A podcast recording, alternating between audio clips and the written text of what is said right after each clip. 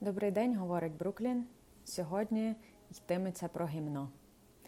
І навіть не тому, що його так багато навколо і треба його якось називати, а тому, що навколо є не тільки воно, і е, мені здається важливо ненароком не назвати гімном те, що гімном не є.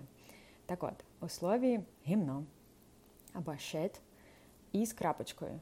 І людям, які, як я, нативно розмовляють українською, хочеться і з крапочкою е, розтіктися ротом в е, і і сказати і. І коли ми хочемо таким чином вимовити слово shit, виходить sheet, листочок. Ну, не, не то. Е, тому така історія. Звук I з крапочкою, короткий I, вимовляється без участі рота великої, язик розтікається, і виходить звук щось середнє між е і и. Е, е, е, шва. Е, він називається шва. Який звук, такий, така і назва звука. Тому не е, щит, якщо нам хочеться сказати гімно, а shit.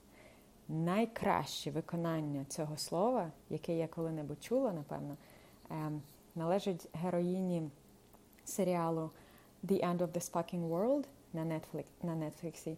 Ем, просто подивіться, як вона виразно і постійно, напевно, в кожній серії вимовляє shit, shit. І ще є таке правило, якщо перед словом можна поставити Russian, like Russian ship, Russian shit, значить там не і, а е.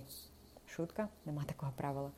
Ем, Насправді, якщо із крапочкою, воно буде не і, а е, е, е. Щіт, листок, шет, гімно. Шіп, вівця, шеп, корабель. І е.